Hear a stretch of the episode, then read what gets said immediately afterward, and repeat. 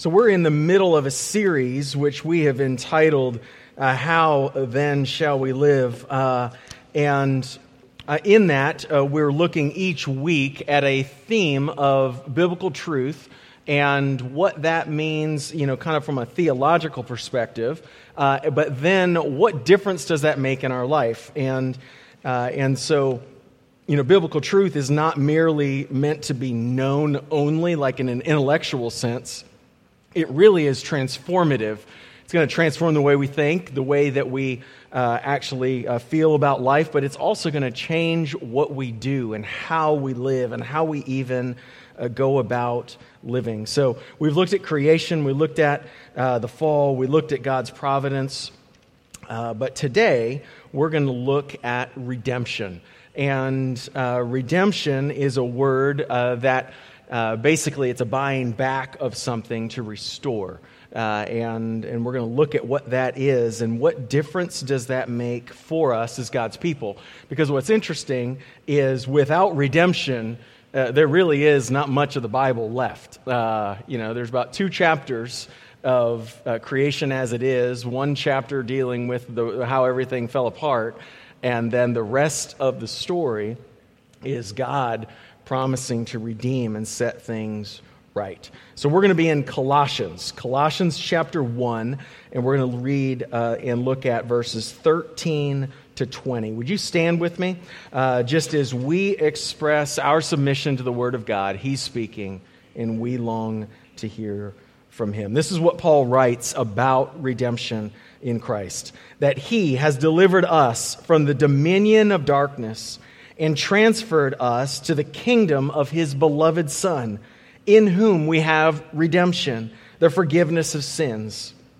He, that's Jesus, is the image of the invisible God, the firstborn of all creation. For by him all things were created, in heaven and on earth, visible and invisible, whether thrones or dominions or rulers or authorities, all things were created through him and for him. And he is before all things, and in him all things hold together. And he is the head of the body, the church. He is the beginning, the firstborn from the dead, that in everything he might be preeminent. For in him all the fullness of God was pleased to dwell, and through him to reconcile to himself all things, whether on earth or in heaven making peace by the blood of his cross. Let's pray. Uh, God, we ask that you would be in our midst and that you would uh, help us to see the, uh, the amazing power and work of both creation and redemption, what it was needed, what was needed and necessary to, to make us right and restore us. Father, I pray uh, for those that trust in Christ this morning, God, that you would renew our hearts, that you would challenge us in ways that we have maybe li- we live as if you're not redeeming. But God, for those who have never trusted, I pray that they would come to a place where they know trusting in themselves uh, is uh, not working, God, that you would bring them to the end of that so that you might bring them and draw them to trust in Christ. Pray that today would be the day of salvation. We pray these things in Christ's name. Amen. You may be seated. So, you might know the band, uh, Christian band, For King and Country. Uh, and uh, they have a song uh, that is, is this title It's Not Over Yet. Um, and uh, there's a lot of ways to take that phrase, but they wrote this song. It was about God at work in the midst of very difficult things. And they actually wrote it uh, for one of their sisters. Uh, one of their sisters was, interestingly enough, diagnosed with Lyme disease and struggled for years over uh, that. And in the middle of her struggle, not necessarily at the, res- the resolution of it, you know, there was times where she truly just wanted to give up. uh, and probably all the senses of what that word means. Uh, you know, just thinking that this is all there is, it's never going to get better. Is God at work? Is God for me?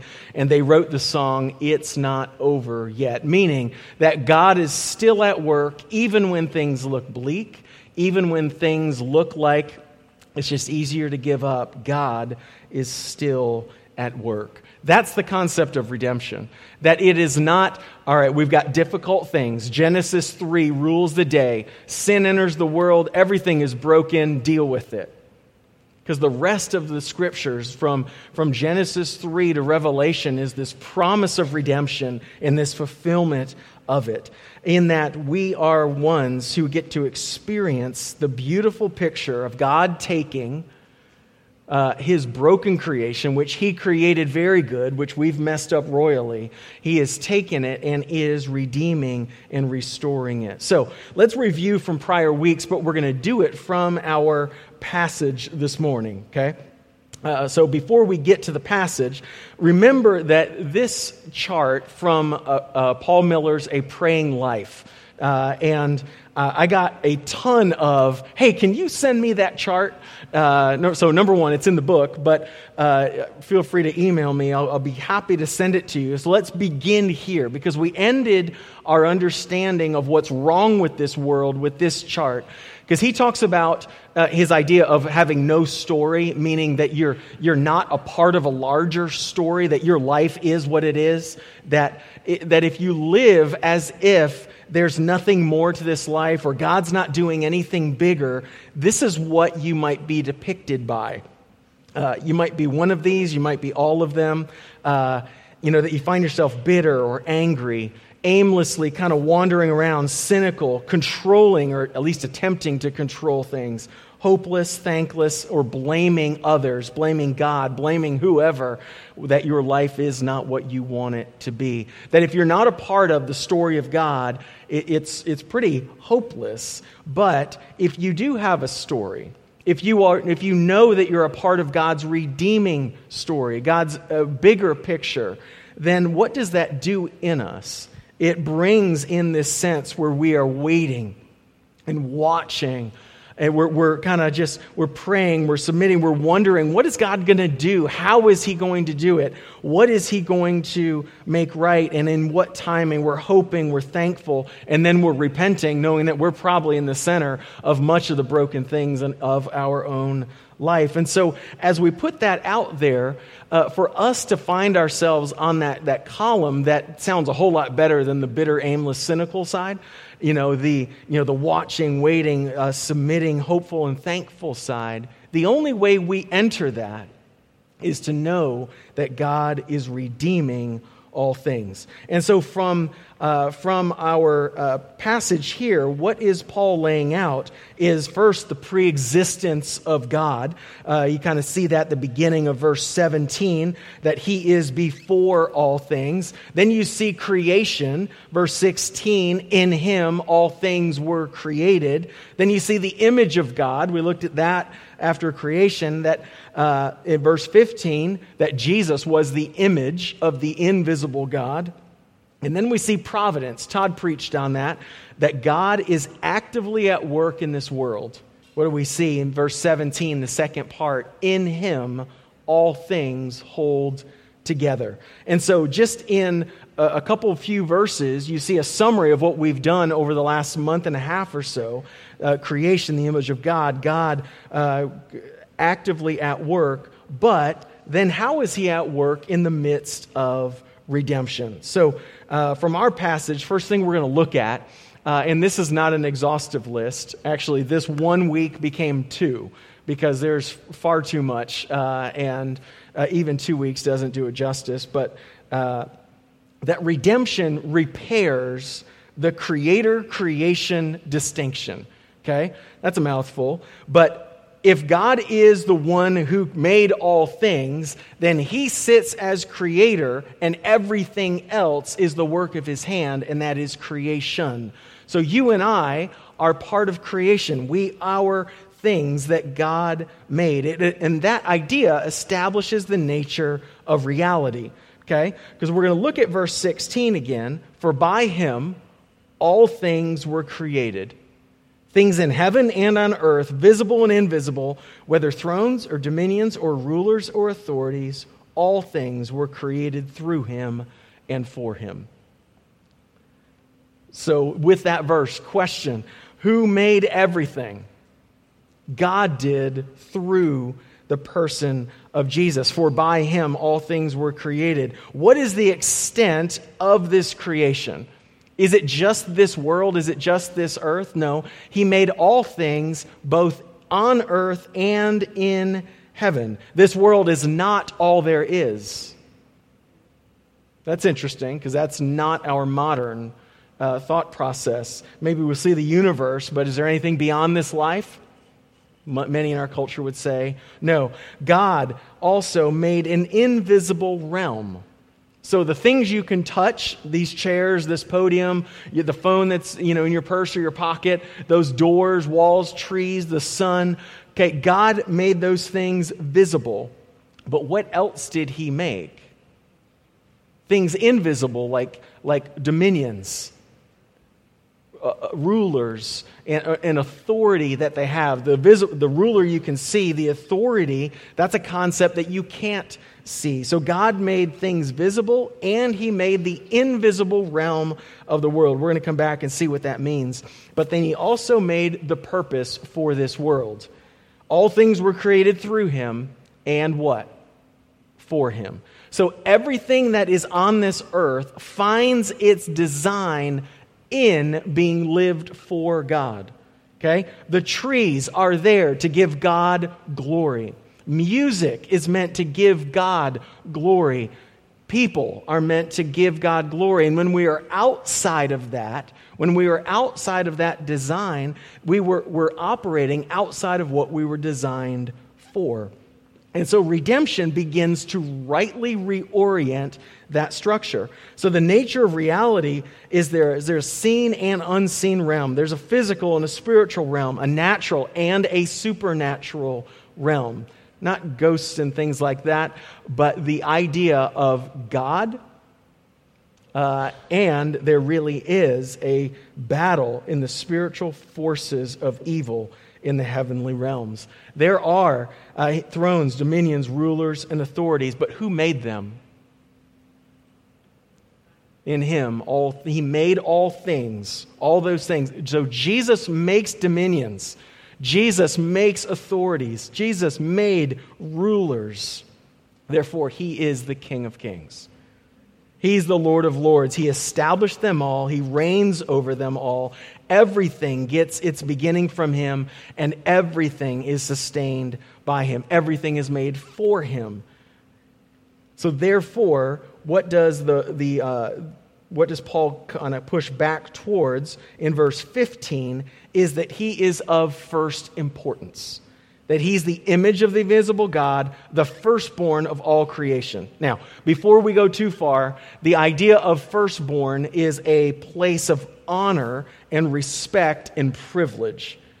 This is not saying, uh, because the rest of the scripture helps us understand this, this is not saying that Jesus was born, uh, not necessarily like on earth uh, from Mary, but he wasn't born as the second person of the Trinity, nor was he created meaning he is what it means is that he is in first place over all of creation. He has the privilege, he has the place of honor, he's the leader.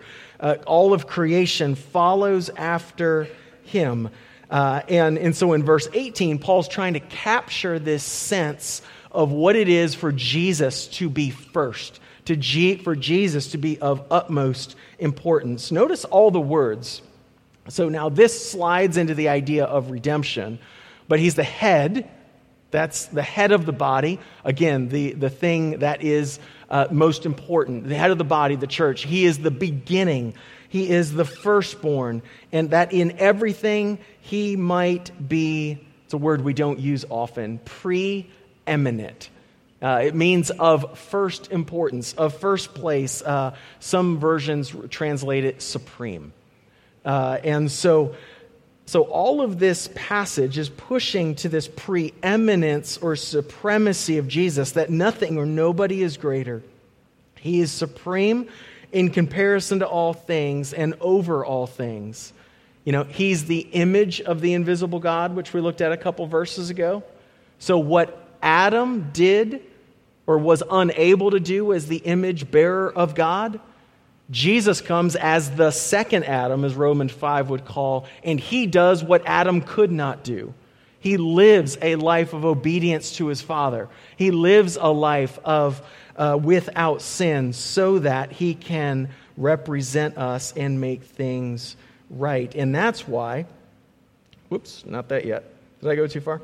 Uh, oh, that's why uh, in the second half of verse 18, it says that he is the firstborn from the dead, so that in everything he might be preeminent. He's not just supreme over creation, he's supreme over redemption as well, the firstborn from the dead, the leader out of the things of death. It points to one aspect of the fall that at creation he was obviously supreme and preeminent. The human condition, though, is to live as if he is not supreme right? We are. That's the human condition. We think we're supreme, not God.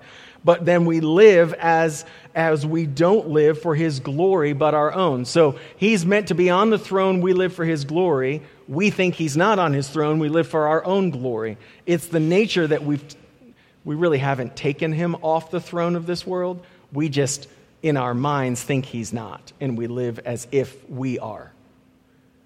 But in redemption, our view of his, re, his supremacy is now repaired. Nothing ever removed him from that place. So, so redemption doesn't restore his supremacy, but humanity stops seeing him as supreme. And so redemption repairs that view. So, Michael Bird, commentator uh, on this passage in Colossians, he said it this way that the resurrection of Jesus, remember the firstborn from the dead, the resurrection of Jesus is also significant because he is raised and exalted by God in order to rule beside God.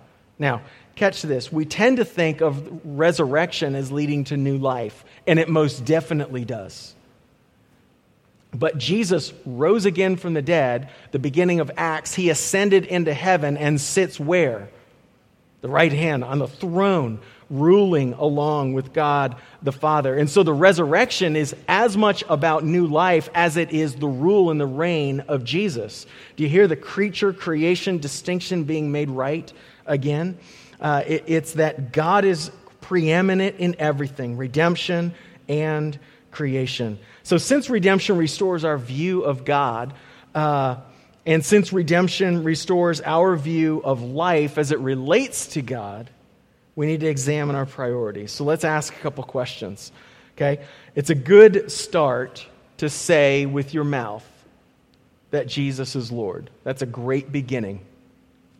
But yet, we all know there's a difference between saying those words and even believing those words deeply. There's a difference between that and completely, uh, uh, completely living according to those words. Do you, do you know the difference? saying it and believing it, even in your heart, and then living it, those are not necessarily the same thing. So the question is if redemption is restoring that creature or that creator creature or creation distinction, who is the God of your life? Two most common answers God or you? Who is the God of your life? Is it the living God of this world, or is it yourself? Asked a different way, does your will, meaning what you want, does it ever yield to God's will? Asked another way, when, when is the last time that you submitted to God's will when your heart wanted to do something else? So you wanted to cheat on your taxes this past tax season. It was a tough year, even though the government gave us a lot of money. but anyway, um, you wanted to cheat on your taxes. You wanted to skimp a little bit because nobody would even know, right? but God called you to integrity, and you found yourself resisting your own will and willing to follow God, even though it cost you. He sits on the throne, and we find our life in Him. Or you're tempted to gossip about somebody or speak badly about them when they're not there. And God desires us, though, to speak only what is edifying to those who are going to listen to that stuff. And so you yield uh, and you hold your tongue. When's the last time that your will has been submitted to God's will? When you want to go a different way, that's the idea of creature and creator. That we probably have so many examples where we didn't yield to the will of God, that we acted as if He wasn't on the throne of all things, and we did whatever we wanted to do. That list is probably a lot longer than the times that we did. And it's there that God is, is at work, not just a one time deal. He's at work redeeming our hearts to make us more and more after the likeness of Jesus. So, redemption repairs the creator created distinction, but also redemption reverses the effects of the fall. Okay? So, uh, redemption is not just a do over button, it is a reversal of what was broken. Uh, so, verse 13 kind of gets us there. Uh, and there's a lot of different things in this passage that He, uh, God, has delivered us from the domain of darkness and transferred us to the kingdom of His beloved Son. Do you hear where we were? We were part of the dominion or the domain or the reign of darkness, but now, because of the work of God through Jesus, we are transferred into another kingdom. We belong somewhere else. It's a reversal uh, from one thing to another. We also see uh, in uh, later that we uh, that he did those things for the forgiveness of sins, sins against the living God. Now there is forgiveness. Let's flip to uh, verse 21. We didn't read it earlier, but it's the very next verse. It says, And you who were who once were alienated and hostile in mind doing evil deeds. So that's a mouthful. We were alienated from God, we were hostile to God doing evil deeds. Okay? This definitely pushes against the sense where everybody's basically good. The scriptures do not teach that.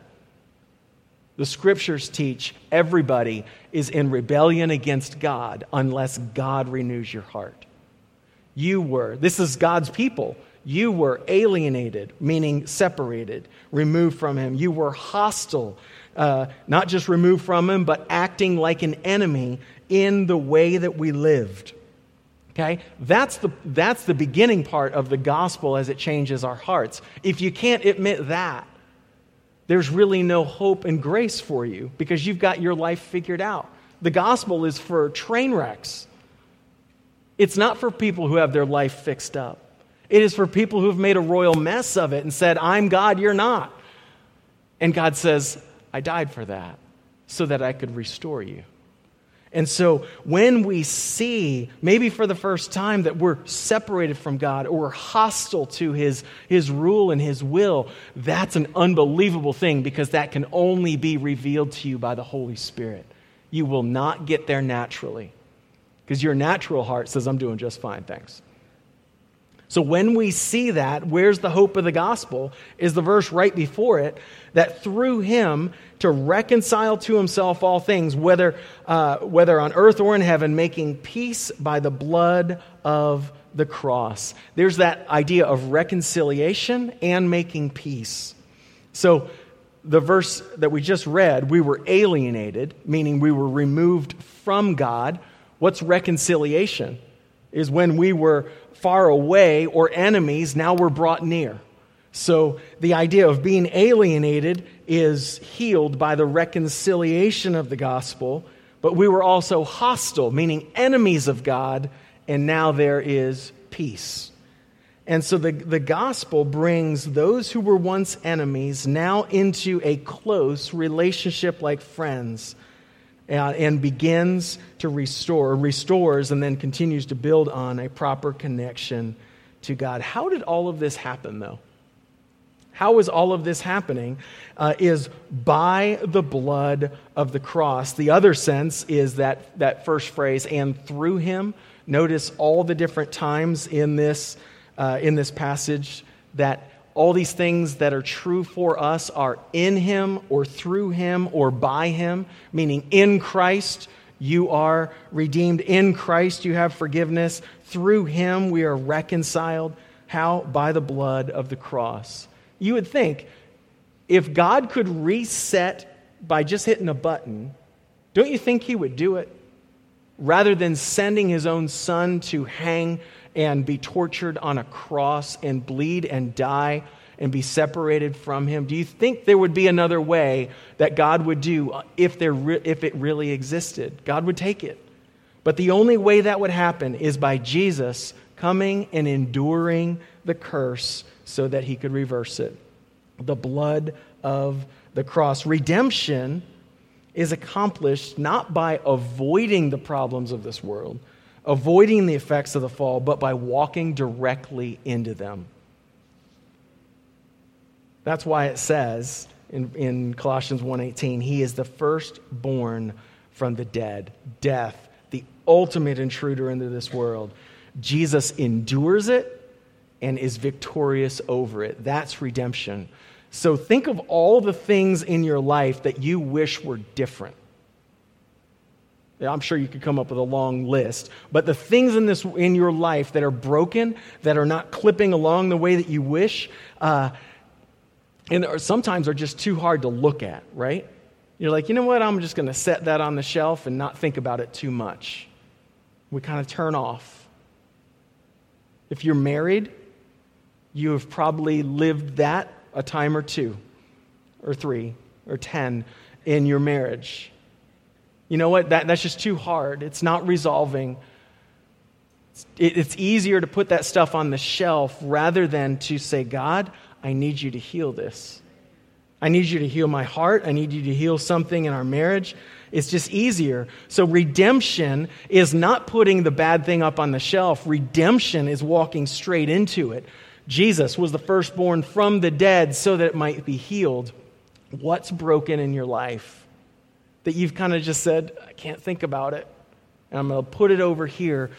God is saying, I think it has to live right in front of you so you can properly grieve it, that you can properly pray for uh, God to be the one who restores. Where in your life have you given up hope? I kind of lead the pack in that regard. Uh, in, in just it's easier to just resolve that just it is what it is and just move on. But I think Jesus is calling us to this active faith of restoration. Because what's beautiful is this phrase in verse 19 For in him all the fullness of God was pleased to dwell. The translation of this, uh, you'll see in different versions, um, that it probably makes more sense that God was pleased to have all of his fullness dwell in Jesus, uh, rather than the fullness having a pleasing side to it. But basically, that God was pleased to redeem broken people and broken things in this world. Amen. It's not just a powerful God doing his thing. You know what? I'm angry and I'm going to. God was pleased to come into the broken mess of your life and mine, the broken mess of this world, and to heal it, to restore it, to reconcile it, to bring it back into its right place. What a beautiful thing that it was God. Actually, the word is that He is well pleased. It sounds a lot like uh, different other passages uh, in God being pleased in Jesus that He would set this world right again. Now, I said this was a two part series. This is the part that's getting mostly bumped to next week, but we got to mention it. So, redemption restores that, that create, uh, uh, creator creature or creation distinction, but it also reverses what's wrong. But then redemption restores the personal and the cosmic realms. Now, that sounds like, like UFO kind of stuff. We're great at what, what I think I think we are uh, really great at thinking is that God heals the human heart. I'm a sinner. Jesus died for my sins. I trust in Jesus for new life. And there's, that is definitely uh, in the scope of the gospel. But is that all of what God is doing? Is God merely healing human hearts?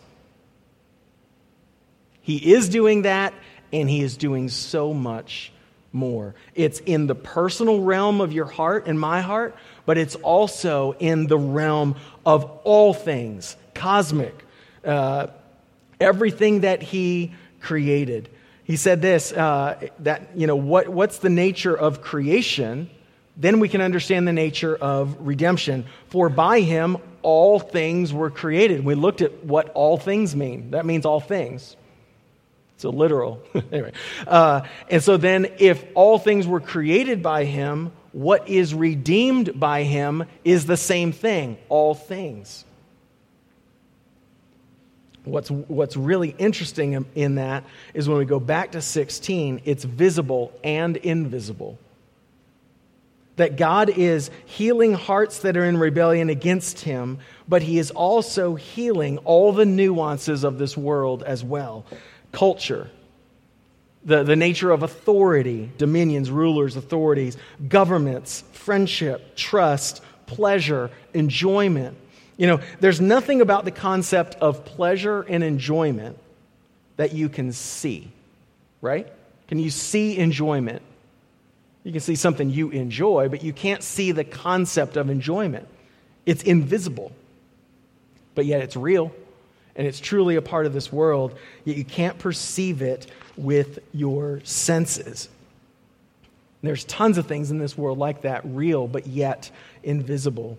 So when Jesus says he came to reconcile to himself all things, things in heaven, things on earth, by making peace, the definition of all things is all things that he created, tangible and intangible reality. That's fascinating because it's not just that Jesus is healing your heart and mind from rebellion against him, he's healing everything in this world. So everything he made that Satan made a wreck of, Jesus is actively at work to restore. That has a lot of implications for tomorrow morning. When you go to work and you're not sitting in church singing a hymn and you're like, What's the, what, what difference does my job make? Or what, what difference is this in the scope of things? Jesus saying, I'm making all things new.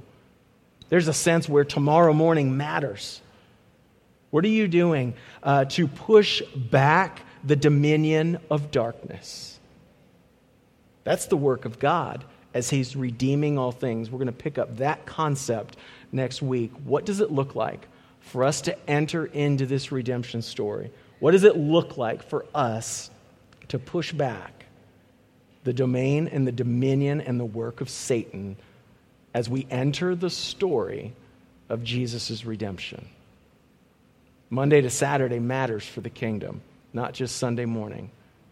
It's because Jesus is restoring and redeeming all things. Let's pray. Uh, God, I just pray that you would um, take these words, that you would kind of renew our hearts over what you're doing. God, help us not to just give up hope. Help us not to uh, think that we rule our lives. Uh, Father, would you bring submission? If someone's in this room and they have never, or they are in the midst of uh, being uh, in rebellion against your will, God, would you soften them? That it, would be what you are pleased to do, to redeem somebody, draw them to you. God, bring them to that place where you are God and they trust in you there. God, restore them.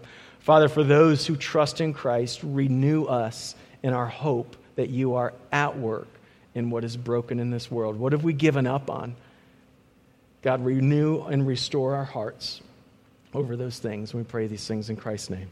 Amen.